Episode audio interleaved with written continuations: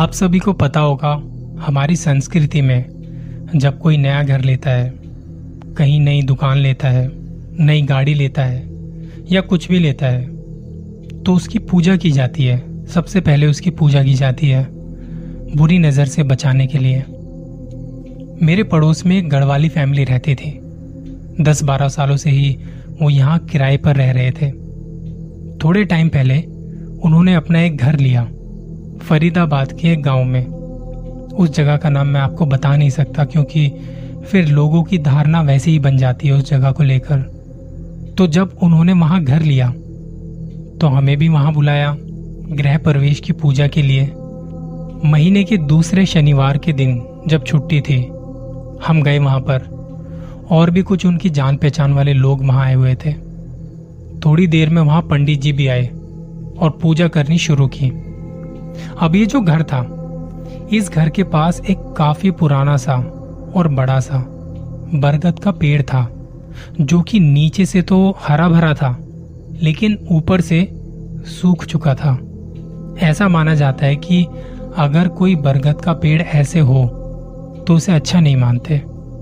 ऐसे पेड़ों पर ब्रह्मराक्षस होते हैं ये माना जाता है। साथ ही साथ उस पेड़ की डालियां उस घर की छत से भी टकरा रही थी, मतलब छत को छूते हुए वहां नीचे की ओर लटक रही थी।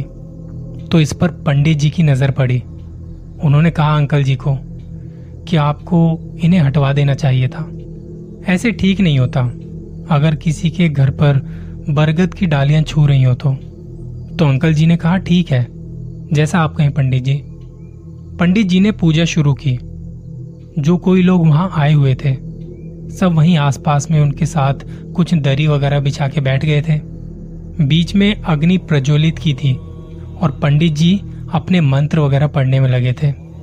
उन्हें अभी दो मिनट ही हुए होंगे कि ऐसा लगा, ऐसा सुनाई दिया जो वो मंत्र पढ़ रहे हैं उनके साथ साथ वो मंत्र कोई और भी पढ़ रहा है। पंडित जी थोड़ा रुके तो वो आवाज़ भी बंद। फिर उन्होंने मंत्र पढ़ने दोबारा से शुरू किए।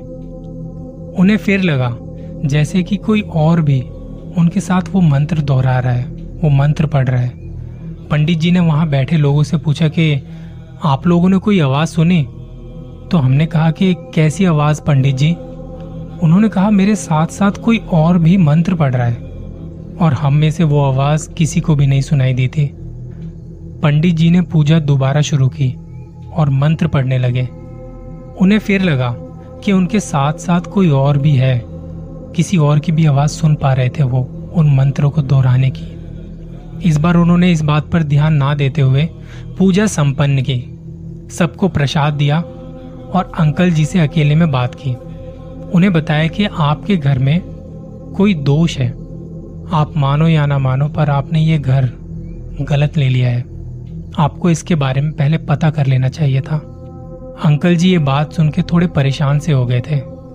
एक आम इंसान अपनी जिंदगी भर की जमा पूंजी से एक घर बना पाता है और कोई आपसे आके एक झटके में कह दे कि आपने ये घर गलत ले लिया है तो सोचिए आपकी भी हालत क्या होगी। अंकल जी ने कहा तो पंडित जी अब इसका कोई उपाय बताइए, क्योंकि मैं नहीं चाहता कि इससे मेरे परिवार में कोई दिक्कत आए, उन पर कोई असर पड़े। देखिए इंसान चाहे जैसा भी हो हमेशा अपने परिवार का भला ही चाहता है।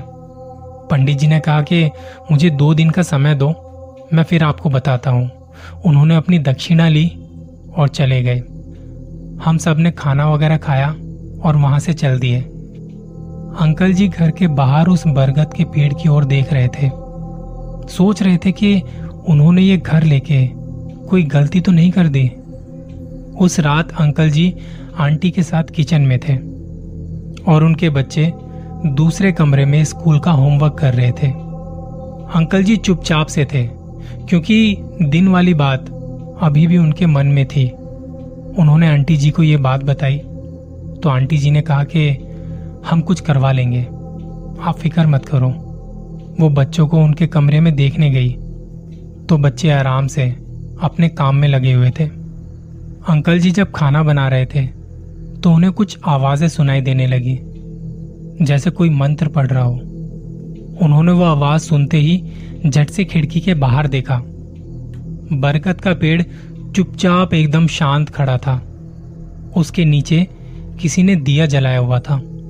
अंकल जी ने यहां वहां देखा पर कोई नजर नहीं आया, मगर उनके कानों में वो आवाज अभी भी गूंज रही थी। पीछे से आंटी आई। क्या हुआ, आप यहाँ क्यों खड़े हो?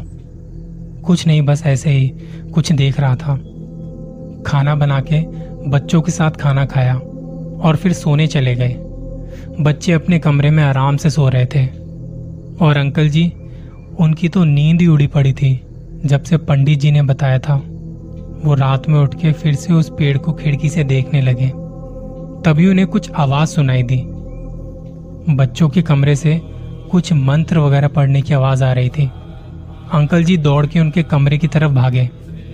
देखा तो बच्चे आराम से सो रहे थे और वो आवाज वो आवाज वहीं कहीं से आ रही थी। तभी आंटी जी के चीखने की आवाज आई। अंकल जी जाके देखते हैं तो आंटी अभी भी सो रही थी। और फिर अचानक से उन्हें किसी के हंसने की आवाज सुनाई दी, जो कि बहुत भयानक हंसी थी। वो खिड़की के पास खड़े रहे और बस उस पेड़ को देखे जा रहे थे। जैसे तैसे सुबह हुई। वो सारी रात ठीक से सो नहीं पाए। उन्हें इंतजार था कि पंडित जी कुछ बताएंगे, पर उस दिन उनका फोन नहीं आया। अगले दो चार दिनों तक उनका कोई फोन नहीं आया। फिर थक हार के अंकल जी ने खुद उनको फोन किया तो पता चला कि वो अस्पताल में एडमिट हैं। उनके घर वालों ने बताया, जब वो आपके यहाँ से पूजा करके घर लौट रहे थे तो उनकी स्कूटी का एक्सीडेंट हो गया था। अभी उनकी हालत ठीक है पर किसी से बात नहीं कर सकते। आपको कुछ ज़रूरी काम है तो थोड़ा इंतज़ार कीजिए, पहले वो थोड़ा ठीक हो जाए। और अंकल जी ने फ़ोन काट दिया। उन्हें समझ नहीं आ रहा था कि ये सब क्या हो रहा है उनके साथ। पिछले दो चार दिन बड़े मुश्किल से बीते थे। रात होने को थी। जैसे जैसे रात होती अंकल जी को फिक्र होने लगती, क्योंकि हर रात वहाँ कुछ ना कुछ अजीब हो रहा था। अंकल जी घर के नीचे जाके मेन गेट पर बैठ गए, ये देखने के लिए कि दिया कौन जलाता है। रोज रात को वहाँ दिया जलता था। सवा बारह बजे वहाँ एक आदमी आता है जो दिया जला रहा था। अंकल जी उसके पास जाके पूछते हैं, आप कौन हैं और यहाँ दिया क्यों जलाते हैं? उन्होंने बताया कि ये घर पहले जिनका था, वो मेरे करीबी मित्र थे। उनकी आत्मा की शांति के लिए मैं यहाँ रोज दिया जलाता हूँ। आज थोड़ा लेट हो गया, कुछ काम पड़ गया था। अंकल जी ने पूछा कि आपसे कुछ बात करनी है। दरअसल मैं जब से इस घर में आया हूँ कुछ ना कुछ अजीब हो रहा है मेरे साथ। मुझे पंडित जी ने भी बताया था कि कुछ तो है यहाँ पे, और जब वो जा रहे थे तो उनका एक्सीडेंट हो गया। ऐसा क्या है इस घर में? तो उस आदमी ने बताया कि इस घर में आपसे पहले भी कई लोग रहने आए हैं, पर कोई ज़्यादा दिन तक रुक नहीं पाया। किसी के साथ कुछ हो जाता था, किसी के साथ कुछ। मेरे मित्र ने कभी किसी का बुरा नहीं चाहा, पर लोगों ने उसकी शराफत का बहुत फ़ायदा उठाया। शायद यही वजह है कि अब उसकी आत्मा नहीं चाहती कि इस घर में कोई रहे। मैं आपको यही कहूँगा कि कुछ गलत तरीके से इस घर का इस्तेमाल नहीं करना, मत करना, और ना ही कुछ छेड़छाड़ करना। इतना कह के वो चला गया। अंकल जी घर में वापस आ गए। बच्चों के कमरे में देखा तो वो आराम से सो रहे थे। आंटी भी अपने कमरे में सो रही थी। उस रात घर में कुछ नहीं हुआ। अगले दिन अंकल जी किसी दूसरे पंडित जी को घर लेकर आए। उन्हें सारी बात बताई। उन्होंने घर में सुख शांति के लिए पाठ किए।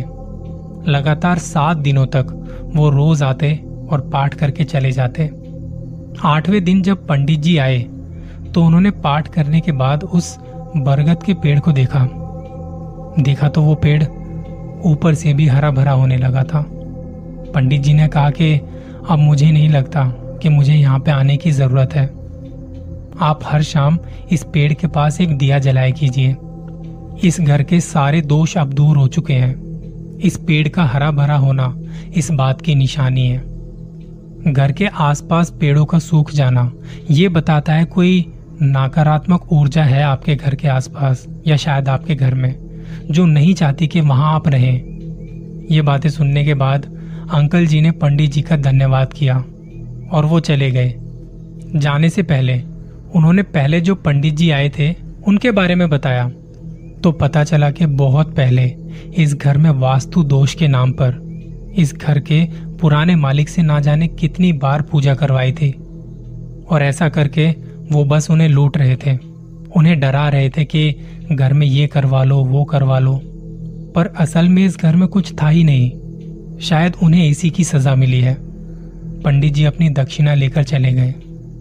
रात के वक्त जब अंकल जी खिड़की से उस पेड़ को देख रहे थे तो उन्हें जरा भी अजीब नहीं लगा। वो घर के मेन गेट पर आए, वहां एक दिया जलाया, पेड़ के पास एक दिया जलाया और दोनों हाथों को जोड़कर सिर झुकाकर कहा कि आपके घर को कभी कोई नुकसान नहीं पहुंचाऊंगा, ये घर अब मेरा भी घर है। इतना कहते ही एक हवा का झोंका उन्हें छूकर चला गया। उन्होंने ऊपर पेड़ की तरफ देखा, उसकी डालियां हिल रही थी और पत्ते लहरा रहे थे, जो शायद ये बता रहे थे कि अब तुम इस घर में सुरक्षित हो।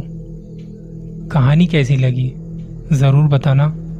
जल्द मिलूंगा किसी और कहानी के साथ, और हाँ, अपना ख्याल रखिएगा, कहीं किसी की नज़र आप पर तो नहीं।